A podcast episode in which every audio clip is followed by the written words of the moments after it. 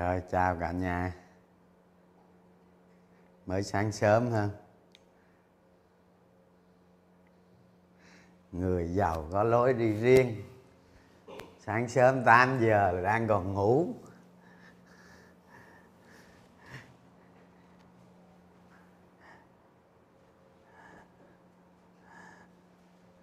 Hôm nay không có hỏi mấy đừng có hỏi mấy cổ phiếu rồi gì. Hôm nay cái chương trình làm việc rồi. Hôm nay là buổi live thứ thứ năm rồi ha.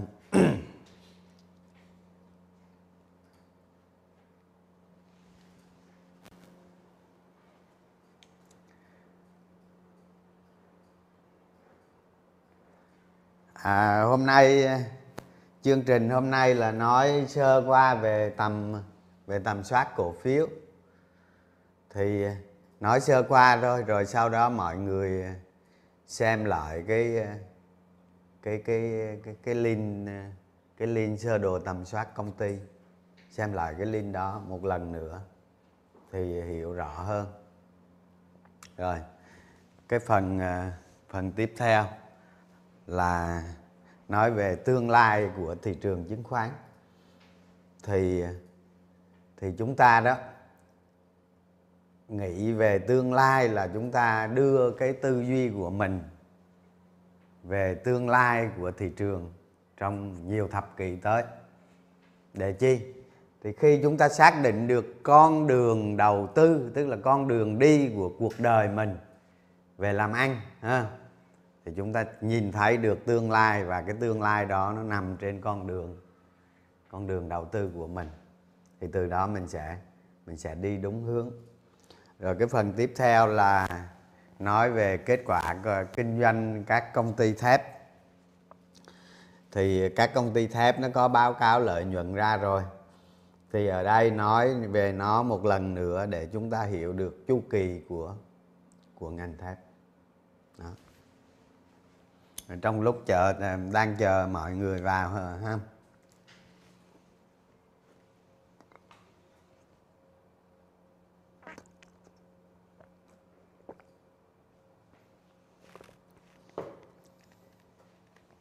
Đông chưa vào đông chưa à, ừ. rồi được rồi. Em em em, em mở cái file ấy đi. File, cho anh chạy đi.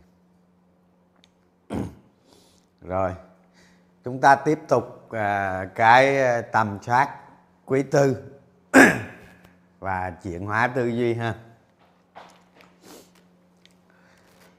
Rồi trong ờ, trong năm ngoái đó trong năm ngoái á, tôi có like về cái ờ, cái cái tầm soát công ty. Thì bây giờ đang mùa tầm soát công ty thì tôi nhắc lại cái này một một một lần. Ha chúng ta lưu ý ha, tôi nhắc lại cái này một lần rồi sau đó đó sau đó là sẽ gửi một cái link uh, mấy cái link mà tầm soát, sơ đồ tầm soát công ty này lên này, và chúng ta nghe lại một lần, nghe lại một lần nữa. Đó, để cho để cho nhớ ha, giống như chúng ta ôn lại vậy đó. Thì, tầm soát công ty là một trong những điều kiện tiên quyết để chúng ta thành công trong trong lâu dài.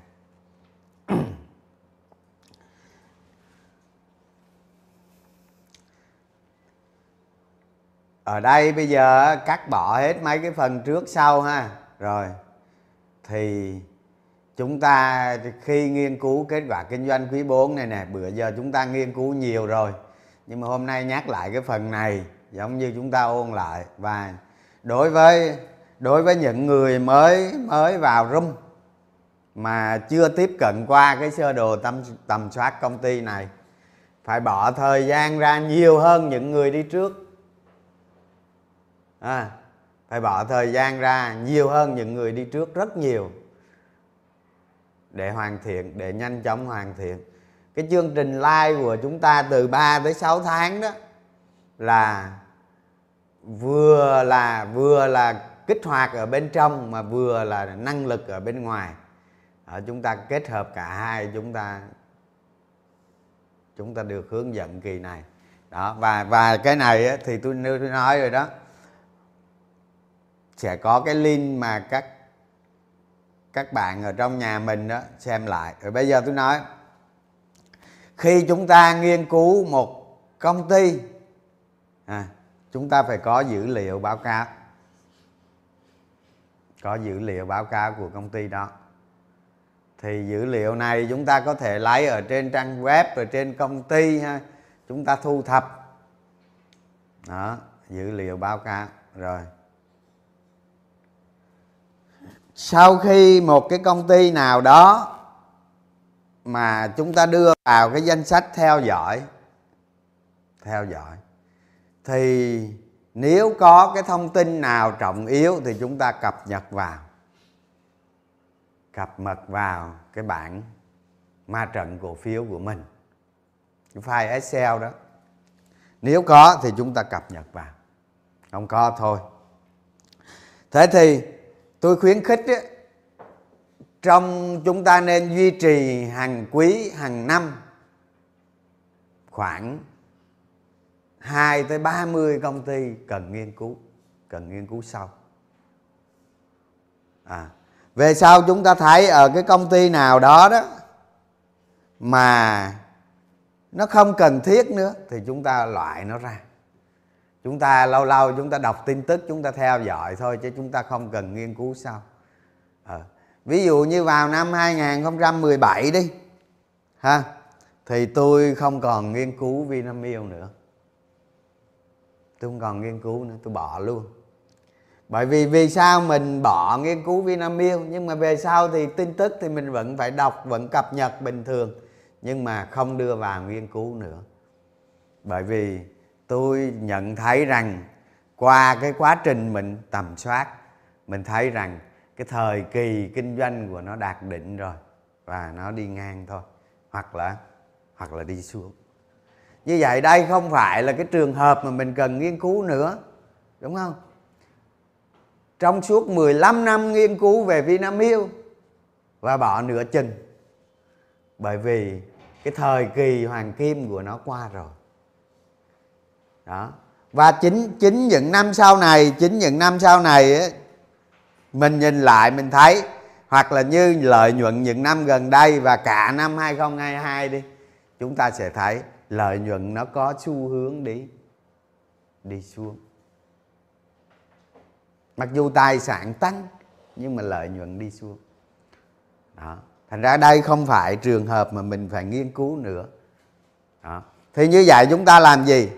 Trong 2 tới 30 công ty mà chúng ta nghiên cứu hàng quý, hàng tháng, hàng năm, chúng ta cập nhật vào công ty mới và chúng ta loại bỏ công ty cũ. Và con số chúng ta có thể ừ, đưa lên 40 50 công ty cũng được, tùy theo người, ha?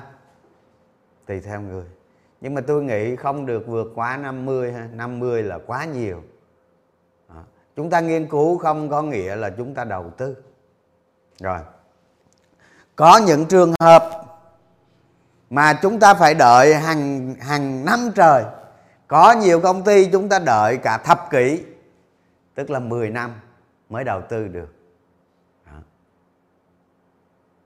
chẳng hạn những công ty này chúng ta đưa vào một cái danh sách chúng ta theo dõi trong một thời gian dài, nhưng mà chúng ta không đầu tư. Trường hợp ví dụ như vừa qua đó, chúng ta thấy đó.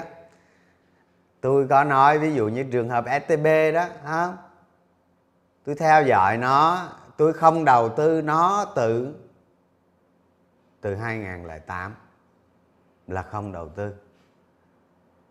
Mãi cho về sau nó bể, đúng không? Rồi mình theo dõi và đầu tư vào cái thời kỳ dịch 2020 cái đó thì đầu tư nó bình thường chứ chưa thật sự đầu tư. Đó. Và chỉ có cái đợt vừa rồi thị trường nó sập xuống với cái giá 15 thì mới chính thức bắt đầu đầu tư. À, như vậy có nghĩa là gì? Có cổ phiếu chúng ta theo dõi tới tới nhiêu? Tới 13 14 năm mới chính thức đầu tư. Chứ trước đó là không có đầu tư đó. Như vậy là gì? Ở đây chúng ta hiểu gì?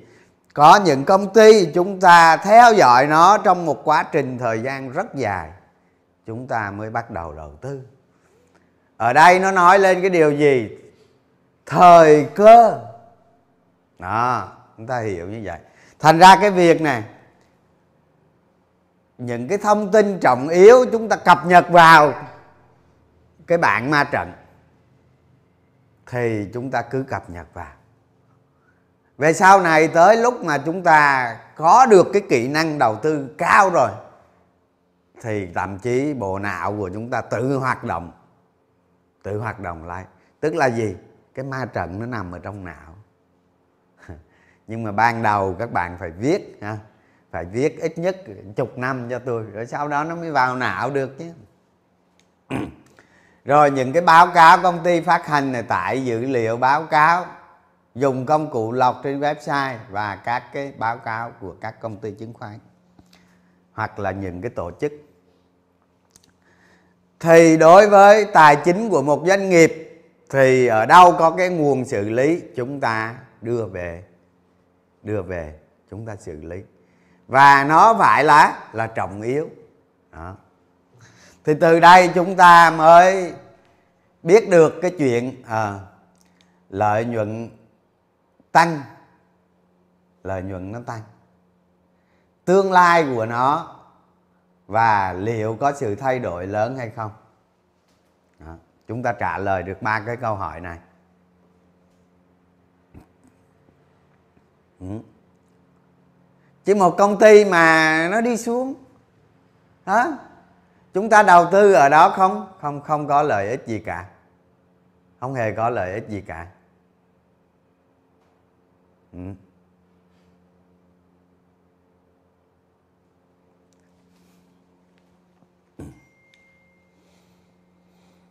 rồi, khi mà cổ phiếu nó thỏa được ba cái điều kiện này, thì chúng ta đưa về một cái nhóm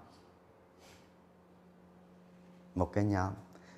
Thì ở cái con chuột tôi đưa về cái nhóm này nè, đó, là cái nhóm mà chúng ta luôn luôn luôn nghiên cứu, luôn luôn theo dõi tầm 30 công ty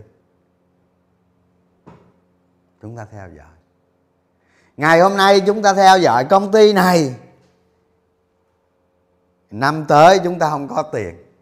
Năm tới nữa chúng ta không có tiền về nó năm năm nữa cũng không có tiền về nó nhưng mà một ngày nào đó các bạn có rất nhiều tiền về nó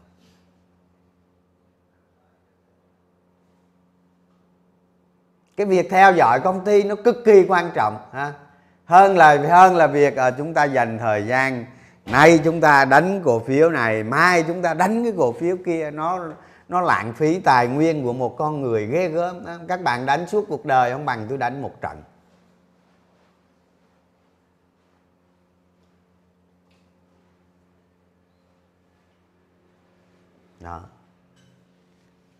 Thì cuối cùng chúng ta gom về đây gom về đây là khoảng chừng 30 ứng cử viên theo dõi.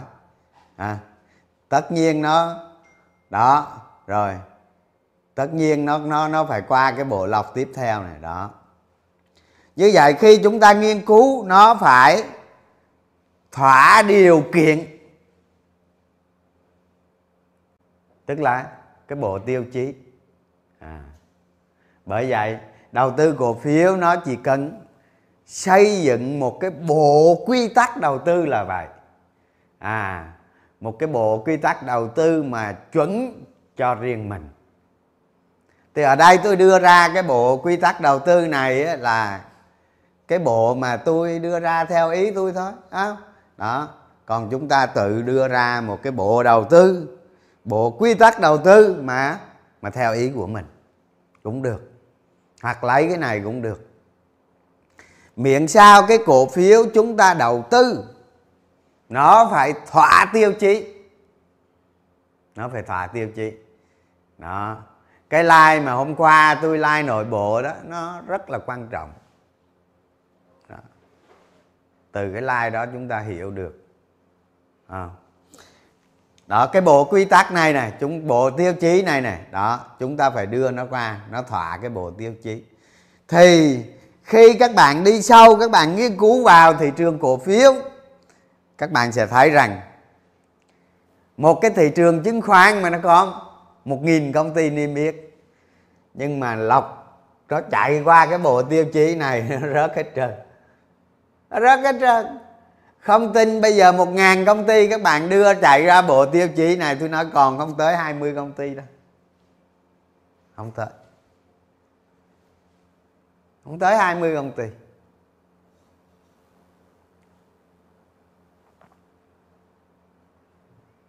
À và ở đây nè, tôi ngừng lại, tôi nhắc lại cái chuyện mà hôm trước tôi nói. Chúng ta đầu tư, chúng ta là một nhà đầu tư chuyên nghiệp chúng ta phải rạch ròi cái chuyện cổ phiếu chúng ta đầu tư và cổ phiếu chúng ta đầu cơ. Cái này mọi người phải tuyệt đối à, phải tuyệt đối định nghĩa hoặc là hành động ở trong cái não bộ của mình nó phải rất rạch ròi. Không có được nhầm lẫn giữa đầu tư và và đầu cơ. Chúng ta mặc nhiên chúng ta quy ước với nhau là nếu cổ phiếu nó không thỏa tiêu chí, là đầu cơ nó thuộc về giới đầu cơ à còn cổ phiếu mà nó thỏa tiêu chí có nghĩa nó thuộc về đầu tư. Mà cổ phiếu đầu tư thì thì thì nó ít. Nhưng mà đầu cơ thì thì nó nhiều. Như vậy, chúng ta đầu tư, chúng ta phải theo cái bộ quy tắc. Đó. và bây giờ khi mà nó thuộc về đầu cơ thì chúng ta đầu cơ theo tiêu chí đầu cơ. Theo bộ tiêu chí đầu cơ. À, lúc này á, mọi người có à, giờ nói à, giờ trong danh sách của tôi có chừng 10 20 cổ phiếu mà tôi hay theo dõi để tôi đầu cơ. Tôi phân bổ tài sản bao nhiêu để tôi đầu cơ. Như vậy, khi chúng ta áp dụng tiêu chí đầu cơ, chúng ta sẽ rạch ròi được cái việc nhằm nhọc nhằn giữa hai bên. Và khi chúng ta áp dụng tiêu chí đầu cơ, chúng ta sẽ không có chết. Không có chết được à, còn bây giờ là đa số nhà đầu tư trên thị trường người ta dùng cái cơ bản à, dùng cái những cái thông tin nội tại của doanh nghiệp dùng dùng đủ thứ dùng một cái kỳ vọng tương lai. À nó ảo hay nó thật không cần biết mà đa số là nó ảo ha. Rồi để đầu cơ tức là nói những cái điều rất xa xôi mà không có thật để đầu cơ. Thì nhà đầu tư á, người ta tin vào những cái điều kỳ vọng đó kỳ vọng ảo đó cái điều đầu điều xa xôi đó. À rồi người ta nhảy vào người ta đầu cơ và cuối cùng ngồi ở trên đỉnh đó, ha. Và của đó là cái nguyên nhân cũng thua lỗ nặng nề với chết chóc. À, trong khi chúng ta trong hội của chúng ta, đầu cơ là ra đầu cơ và chỉ sử dụng năm nguyên tắc đầu cơ. Sao? Không có nói nhiều.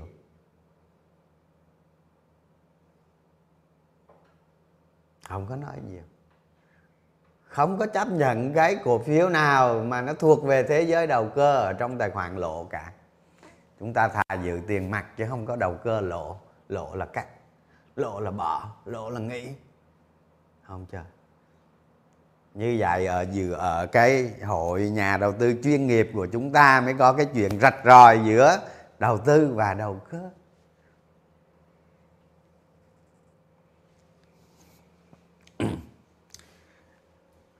Thì trong cái bộ tiêu chí này á, chúng ta thấy này cái tiêu chí thứ nhất là chất lượng lợi nhuận tăng. Giống như hôm hôm qua tôi à, hôm qua hay hôm nào ta? Quên bà rồi. Tôi lấy cái ví dụ cái trường hợp à, công ty à, vận tải vipco phải không? Đúng không mày? À. à, xong rồi bán tài sản. Cái like đó tôi nói hay lắm á. Tôi nói tới cái chuyện lợi nhuận thật của nó có mấy chục tỷ à. Tức là lợi nhuận từ kinh doanh cốt lõi nó có mấy chục tỷ à. Nhưng mà lợi nhuận 2022 trên thực tế thì nó tới hai trăm mấy chục tỷ. Đó. và ở đây nó sinh ra cái điều gì? EPS nó cao. Đúng không? EPS 2022 nó cao. Thế bây giờ 2023 tiếp tục bán tàu nữa hả? Tàu đâu bán? À nó làm cho gì? Cái obs nó giả. Đó tôi nói rất kỹ, hôm nay tôi nhắc lại ha. Rồi, cái chỉ số cực kỳ quan trọng đó là ROE à chúng ta thấy ROE có vài phần trăm mà, có hai, ba phần trăm thôi. Tự nhiên nó bắn một phát ROE lên 20 phần trăm, phải không? Ờ, nó làm cho chúng ta nhìn vào cổ phiếu chúng ta thấy ồ ROE 20 phần trăm. Một công ty mà ROE từ 20 phần trăm trở lên là tốt lắm đó. Nhưng mà lợi nhuận nó không phải thật.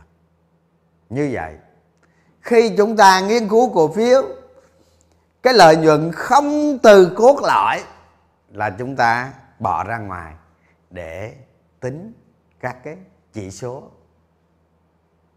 nếu chúng ta bỏ nó vào thì nó xài nguyên series luôn.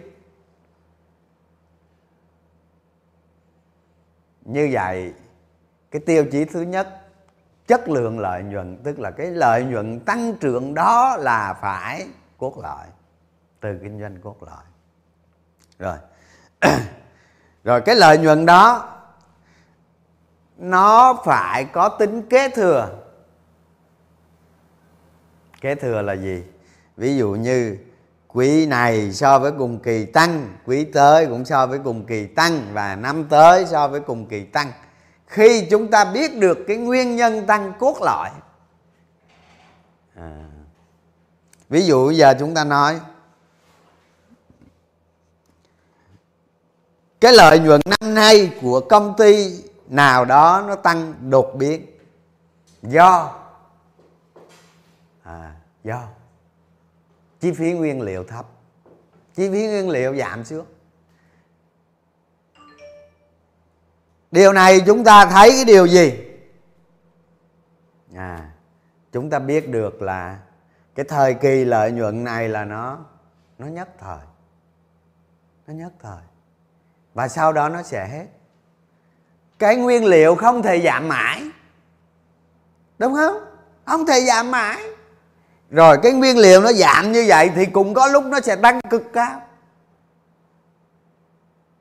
Đó.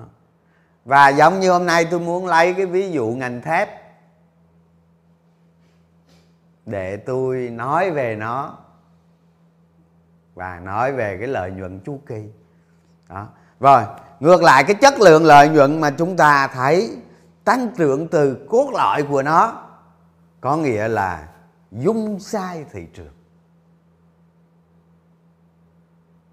Dung sai thị trường. Tức là một cái thị trường đầu ra nó mở ra. À ví dụ như chúng ta thấy ở doanh thu bán hàng và cung cấp dịch vụ à, năm nay là ngàn tỷ năm tới ngàn rưỡi hai ngàn rưỡi ba ngàn nữa năm ngàn nữa mười ngàn. Cái đó là cốt lõi còn năm nay chúng ta bán hàng ra nghìn tỷ, sang năm bán hàng ra nghìn tỷ, nhưng mà lợi nhuận tăng gấp đôi do đầu vào nó giảm. Thì có nghĩa là một ngày nào đó cái đầu vào này nó cũng hết giảm. Có nghĩa là gì? Cái này, cái dòng lợi nhuận này nó mang tính chu kỳ hàng hóa, đầu vào. Hay nói chung nói chung trên trên trên thị trường nó là chu kỳ đầu vào. Thì bởi vậy chúng ta mới có là chúng ta mới thấy là ví dụ như cổ phiếu Hasen đi không tăng từ 4.700 lên tới 55.000 à, tăng một một à, một ngàn một trăm phần trăm. Rồi vừa rồi nó về nó về tám ngàn. Từ 55 về tám ngàn lợi đúng không? Đó là chu kỳ. Chu kỳ. Và đương nhiên, trong cái đầu tư theo phương pháp tầm soát cổ phiếu thì nó có ngành nữa. Tức là nhà đầu tư chuyên nghiệp của chúng ta suốt cuộc đời của mình đi theo bốn trụ cột. Tức là chúng ta chỉ có bốn loại công ty chúng ta thành công mà thôi. Và chúng ta đi hết cái toàn cầu này nó cũng thế. À trên toàn thế giới này nó cũng chỉ có bốn loại công ty đó thôi. Và mai mốt ờ, ở cái trái đất khác, ở cái vũ trụ khác, ở cái thiên hà khác thì tôi không biết tới lúc đó tính sao. Nhưng mà để đi tới tới đó thì cũng tốn hết triệu năm rồi, triệu năm sao tính. Đó. Rồi, cái ờ, cái tính kế thừa lợi nhuận. Tính kế thừa lợi nhuận thì hồi nãy tôi nói đó nó cùng chuyển sang cái tính kế thừa lợi nhuận. À. chúng ta nghiên cứu một công ty chúng ta phải thấy được cái lợi nhuận của nó mang tính kế thừa. Mang tính kế thừa. Giờ nói à, làm sao ông trường ông biết được lợi nhuận mang tính kế thừa ha? Xin lỗi các bạn tôi nghiên cứu 20 năm trước rồi chứ không phải bây giờ. À, hả? Ở đây nó có rất nhiều vấn đề lắm. Và trong 6 7 tháng này tôi like đó, thì từ từ chúng ta thấy. Chứ không không thể nào một hôm mà chúng ta giải quyết được 15 cái cái tiêu chí này. Tôi nói rồi, tôi nói sơ sơ qua thôi không? mà nội nói sơ sơ qua cái bạn hôm nay là nó hết giờ rồi, ngày mai tiếp tục. Đó. Làm sao chúng ta biết được cái lợi nhuận có tính kế thừa? Đó là vì chúng, đó là nhờ chúng ta nghiên cứu ngành. Nghiên cứu ngành. Giống như tôi, giống như năm 2017 tôi nói thời kỳ của Vinamilk là coi như là hết hết giờ ông tin em lật lên cái biểu đồ Vinamilk, coi biểu mở biểu đồ tháng biểu đồ tháng xem đó.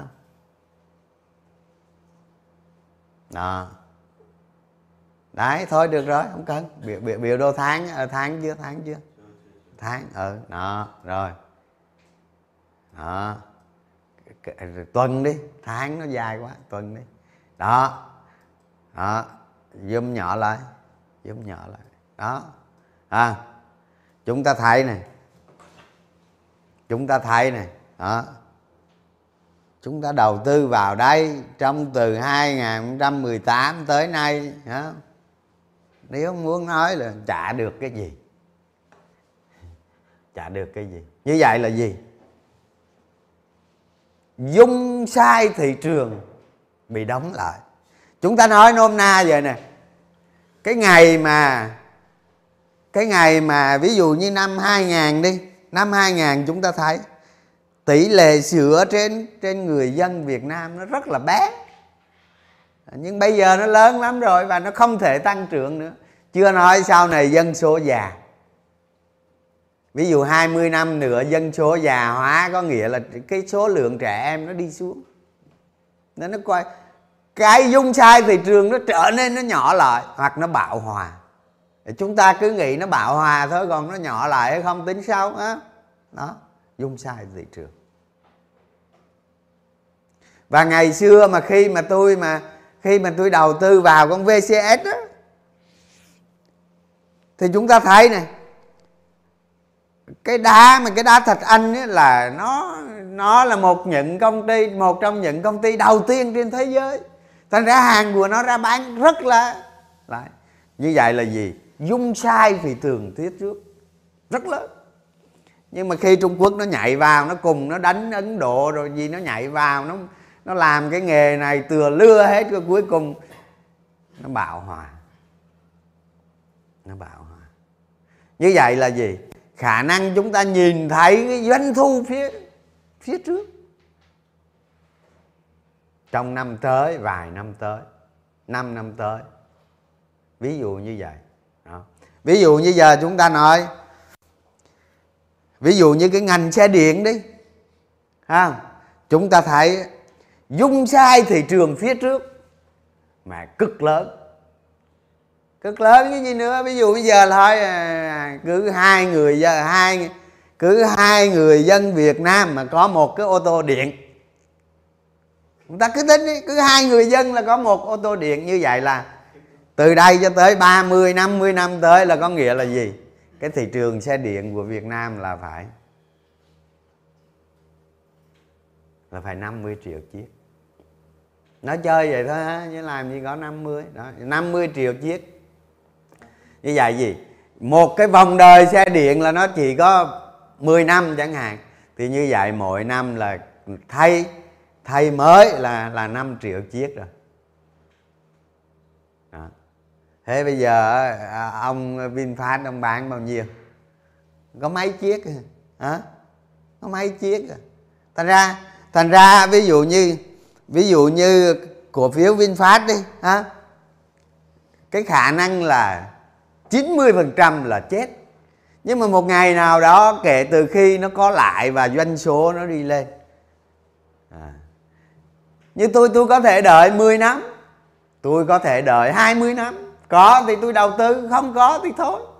Nhưng mà từ ngày nó thành công ừ, chúng ta mới đầu tư. Còn không thôi. Còn từ đây đến đó đầu tư làm gì? Đúng không? Đó. như vậy cái chất lượng lợi nhuận á, là quay quay lại cái cái cái cái chất lượng lợi nhuận á, nó tính kế thừa lợi nhuận. Đầu ra đầu vào đó. Tức là chúng ta hiểu đó. Mỗi công ty nó có đầu ra đầu vào. À.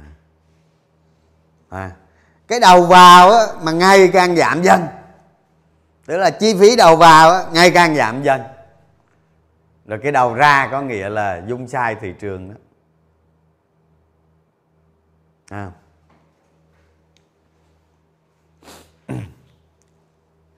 rồi loại bỏ lợi nhuận bất thường. Rồi cái này nói rồi ha. Rồi. Cái này mấy vấn đề này ha. Chất lượng lãnh đạo của công ty. Cái này là vấn đề nán dại của đất nước. Nó cũng là vấn đề nán dại của thế giới. À, chứ không phải giỡn đâu. Cái này là một trong những cái quan trọng nhất. Quan trọng nhưng mà cái này cũng là cái mà không đánh giá được. Rất khó đánh giá. Cái này là cái nỗi đau của của cổ đông. Cái này là cái đạo đức. À, đạo đức của lãnh đạo công ty. Cái này là cái nơi cái nơi, cái hố mà chôn nhà đầu tư.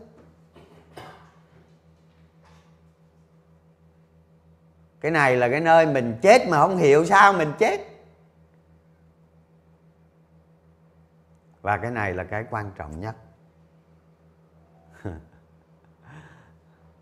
Đúng không? Tôi nói tôi nói bây giờ tôi rất là nhạy cảm. Tôi không có muốn nói tên từng người ở trên thị trường cổ phiếu. Tôi không nói, muốn nói tên lãnh đạo từng công ty á.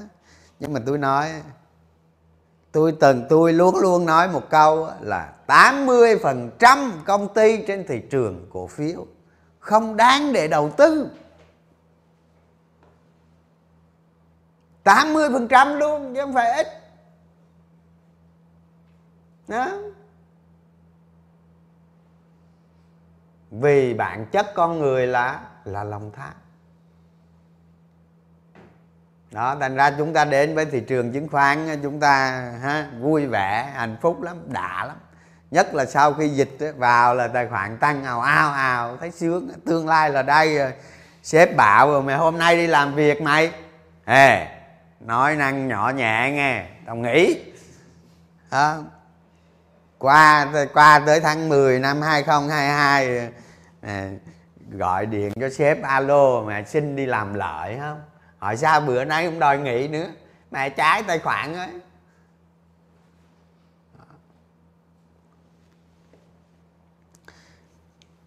và đối với đối với cái trong cái hội nhà đầu tư chuyên nghiệp của chúng ta đó, phải xếp cái yếu tố lãnh đạo công ty lên hàng đầu. Bởi vì sao? Vì cái tiền của các bạn nó không cánh mà bay mất và chúng ta hiểu được là bản chất con người là lòng tham. Không ai qua được cái ải lòng tham cả. Không ai qua được. À cái này mới ghê gớm nè. À, giờ tôi lấy ví dụ thôi. Tôi lấy ví dụ rất đơn giản thôi. Ví dụ một công ty họ làm cái họ làm cái dự án bất động sản. À, làm dự án bất động sản. Họ thấy ù má giờ cái dự án bất động sản này giờ trúng quá ha trúng quá. À bây giờ chơi cách gì? À, bán sang cho bên này bán sang cho bên này. Giá ờ, trên giá vốn một tí đó. Đó cái từ bên này mới bán ra thị trường rồi. Lời bên này ăn hết. Cổ đông ăn gì? Cổ đông ăn gì? À, rồi rồi một công ty á ha một công ty á, nó có cái mấy cái công ty vệ tinh. À nó có mấy công ty vệ tinh. Rồi lợi nhuận nó lâu lâu thì nó đưa về công ty về vệ tinh. Nó không nó ưa ưa nó muốn đẩy giá cổ phiếu thì nó đưa nó đưa về công ty vệ tinh cho công ty, nét nhét bè ra, nát bét ra, không có cái gì. Cái mọi người bạn cổ phiếu nó mua nó mua vào nó mua vào sau đó đó, sau đó người ta lại không đưa lợi nhuận về công ty vệ tinh nữa, người ta bơm lợi nhuận về về công ty. Lúc này giá cổ phiếu nó đi lên đi lên tao tao lại lấy cổ phiếu ra, tao bán rồi tao lại lấy lợi nhuận đưa về công ty vệ tinh. Thế là tụi mày đồ má đi cày cuốc suốt đời nuôi tao. À. Thấy đầu tư có đơn giản không? Không hề đơn giản. Rồi cái thứ ba ha. Bây giờ ta làm ăn ta, ta làm ăn được nhiều tiền ha nhưng mà nộp thuế nhiều quá ta trốn thuế. Trốn thuế thì có nghĩa nó phải ra ngoài sổ sách. Mới trốn được chứ. Vô sổ sách trốn được à? À lúc này trốn thuế thì nó phải vào túi. À, tôi thấy có công ty bất động sản mà nó trốn thuế ông nhận mà mà có thể gọi là hàng nghìn tỷ đó. À, bằng cách gì?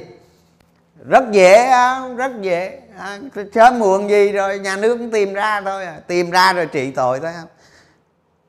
Giờ tôi làm cái dự án này à, giá vốn là 10 triệu mét vuông tôi bán sang cá nhân. À, tôi bán sang cá nhân 11 triệu thôi rồi ông cá nhân này bán đi đóng thuế có hai phần trăm như vậy là lọt thuế. Trả về đóng thuế nữa. À, thay vì bán mét năm chục triệu chẳng hạn đó. Sang cá nhân tôi mới bán năm chục. Mà tôi bán năm sang cá nhân tôi cũng bán năm chục tôi bán 12 triệu thôi tôi khai 12 triệu thôi.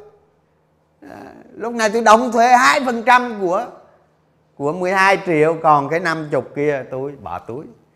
Thay vì năm chục kia là ông à, à, ông lời 40 triệu đúng không? Ông phải đóng thuế 20% chưa nói mấy cái doanh thu thế khác nữa. Đó là ông trốn mẹ 8 triệu rồi. 8 triệu trên mét vuông ấy đúng không? Như vậy vì trốn thuế mà cổ đông ăn mắm. Thấy chưa? Đó. Rồi ở trong một công ty ấy, nó ngàn trăm phương ngàn kế tư lợi. Rất tư lợi. Thế cuối cùng cổ đông ăn cái gì? Ăn cái gì? Ăn cái gì? À, như bạn thân nhà đầu tư bạn thân chúng ta chúng ta tự nhìn lại mình xem mình có lòng tham không? Ít hay nhiều hả? Ít hay nhiều mới có lòng tham. Thành ra những công ty trên thị trường chứng khoán không đáng để đầu tư là vậy à, chúng ta thấy có những công ty cứ me cái thời gian là quanh năm suốt tháng phát hành cổ phiếu thôi cứ thấy nó đợi cái đại sống là bơm bơm bơm thổi tí là phát hành cổ phiếu thu tiền về mà chả bao giờ chia. Không bao giờ chia. Để cuối cùng những người đánh theo nó đó à, đánh năm này đánh đánh theo nó đánh năm này qua tháng nọ. Rồi ha hôm nay ăn ngày mai ăn cuối cùng chết hết. Chết hết chết rùi hết. Đó thành ra cái vấn đề lãnh đạo công ty là nó vấn đề sống còn của chúng ta. À. Đây. Và cái lãnh cái lãnh đạo công ty này á, chúng ta có thể loại được hơn 50% trên thị trường. Hơn 50% đó.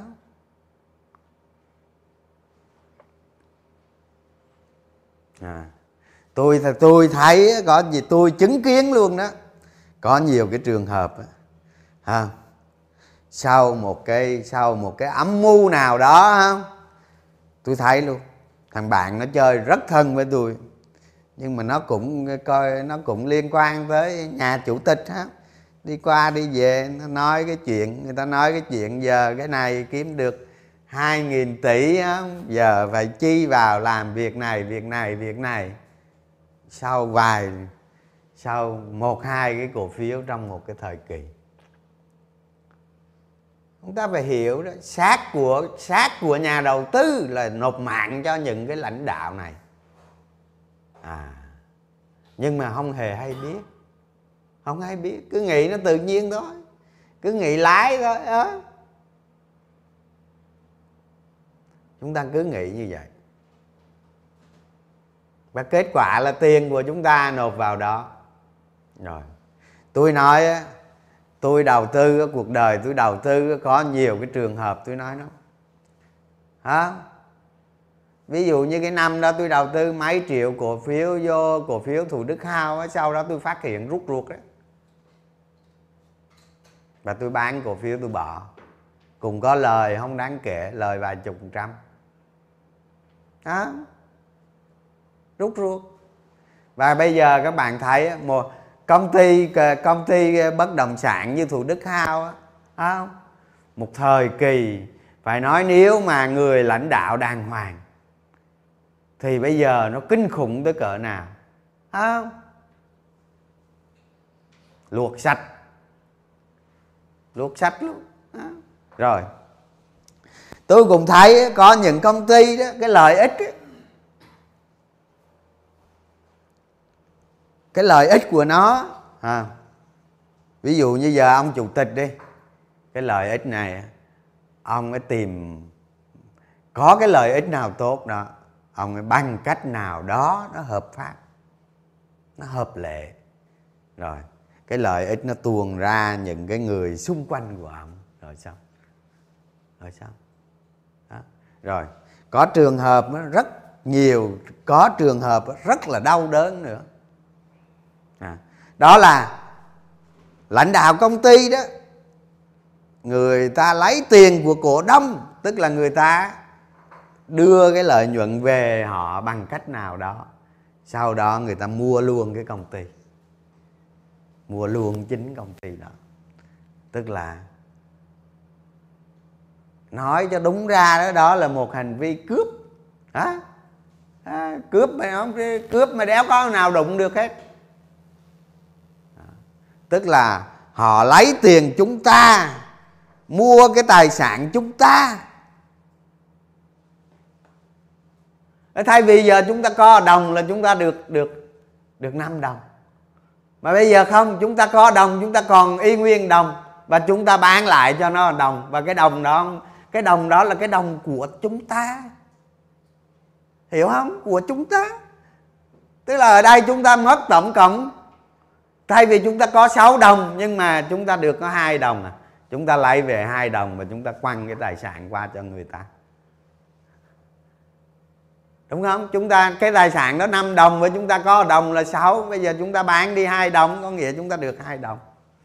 Còn cái người kia người ta lấy 5 đồng người ta, mua, người ta bỏ ra 1 đồng người ta mua của mình.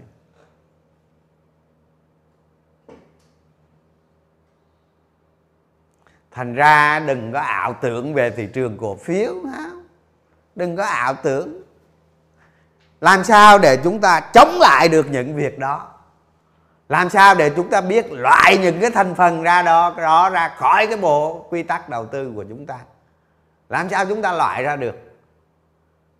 À lúc này chúng ta mới dùng là phương pháp là tầm soát công ty chỉ có phương pháp tầm soát công ty mới loại chúng ra được khỏi thôi. Và ngược lại, chúng ta thấy ví dụ như ở trên thị trường cổ phiếu à lâu nay có ai có ai chửi, lâu nay có ai chửi bà mai thanh không? Không. Rất nổi tiếng. Từ xưa nay rất nổi tiếng. Ờ có ai đi chửi ông bình fpt hoặc là hoặc là bà mai kiều liên của vinamilk không? Không. Mai chữ.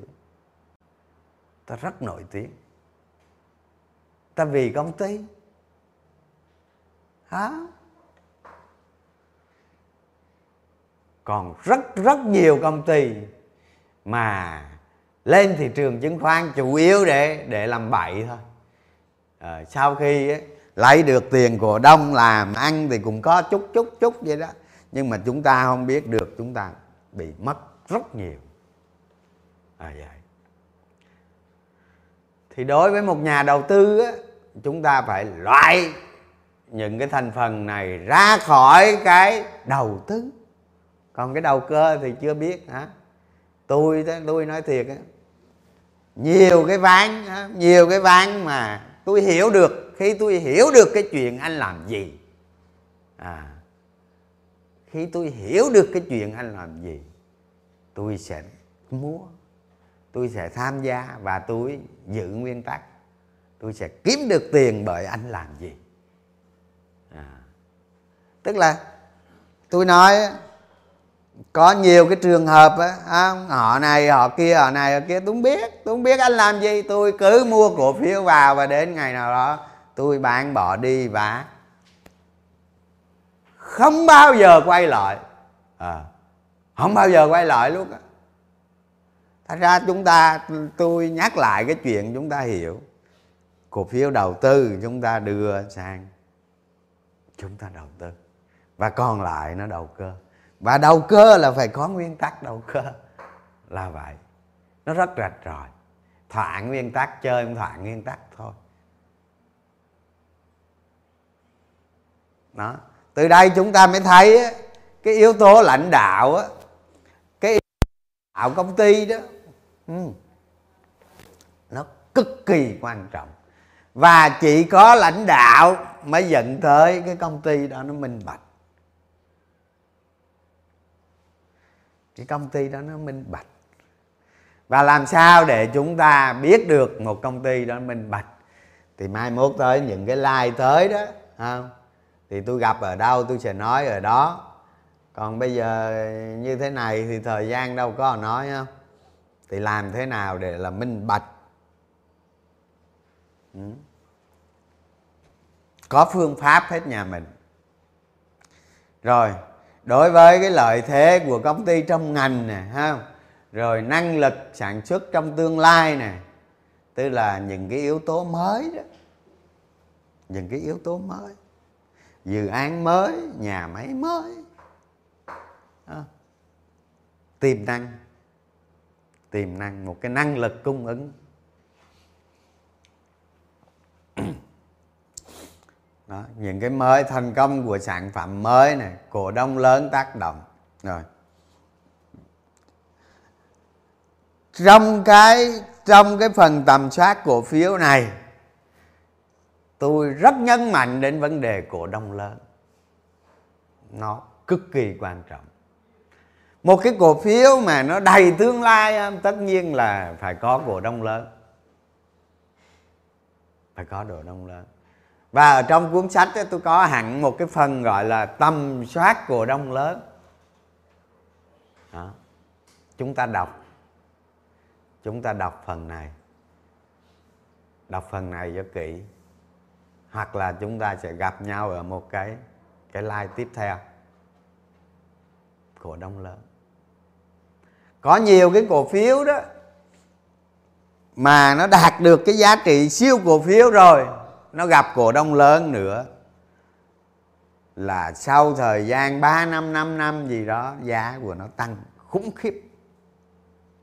Ừ. Chúng ta từng chứng kiến ờ, giá cổ phiếu trong một năm tăng à, trong 5 năm tăng 70 lần. Đợi gì thị trường chứng khoán 30 năm đúng không? Đó. Cái giá trị tầm soát của cổ đông lớn nó cực kỳ quan trọng. Ừ. rồi những cái phát minh sáng chế cải tiến mới. À những cái này khi mà khi mà nhà đầu tư chúng ta mà đọc tới cái tiêu chí này thấy nó mơ hồ quá, đúng không? Thấy nó mơ hồ quá. Nhưng mà không. Một ngày nào đó chúng ta sẽ thấy. Một ngày nào đó chúng ta sẽ nhìn thấy với một cái tư duy đã được diễn hóa rồi, chúng ta sẽ nhìn thấy. Một cái áp dụng nào đó nó sẽ làm tăng năng suất đột biến à. Chúng ta thấy được một công ty nào đó bọn dân nó tăng năng suất đột biến. Có không? Có chứ không có. Rất nhiều lên ăn khác nữa đó. Và lúc đó chúng ta đầu tư vào thì nó sẽ có một cái thời kỳ bùng nổ. Bùng nổ lợi nhuận bởi vì năng suất nó tăng bằng một cái cải tiến, một cái sáng chế nào đó tôi đã từng trúng rất lớn cái này đó, nhưng mà không. Đó. tôi nhớ là cái năm mà nó áp dụng cái kỹ thuật à, cái phương pháp gọi là design and building. Mà thực ra cái phương pháp đó nước ngoài người ta áp dụng thì mình áp dụng thôi, chứ không phải cái đất gì mà sáng chế trong đó đó nhưng ờ, mà như vậy tôi kiếm được rất nhiều tiền từ cái phương pháp để design and building. Và sau này một công ty nào đó nó áp dụng những cái nào đó, mà nó mang cái tính thay đổi năng suất đột biến, tức là gì? Chi phí giảm. Chi phí giảm. Lợi nhuận tăng. Mà cái đó nó phải là đột biến, tức là nó tạo ra cái giá trị đó lớn thì tự nhiên chúng ta mua vào, cổ phiếu đó chúng ta thắng cực lớn. Nó tạo ra một cái giá trị tăng trưởng trong từ 3 tới 5 năm, nó khủng khiếp lắm. Nó cực kỳ khủng khiếp.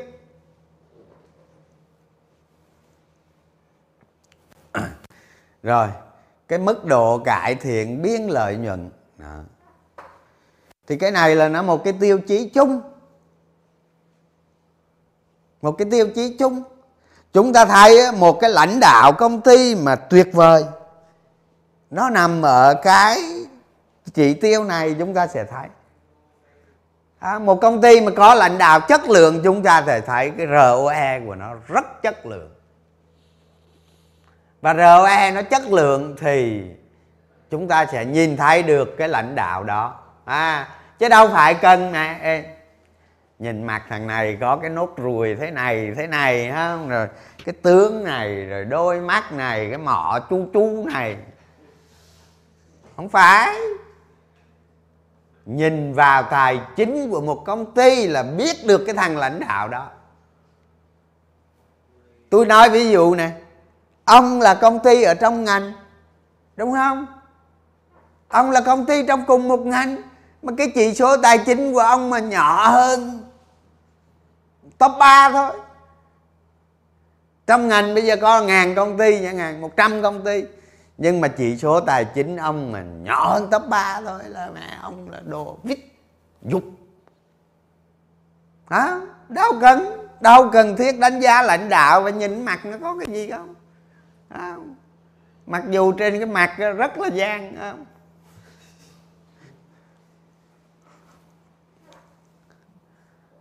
Doanh thu cốt lõi tăng liên tục. Vì thế, ngành đang ở đâu? Thì thôi, nói tóm lại, bây giờ, hết giờ rồi, cái chương trình này ngày mai tiếp tục. Mai 8 giờ tiếp tục ha. Rồi, bây giờ, chào mà cả nhà rồi, mai thôi, hết giờ, nghỉ.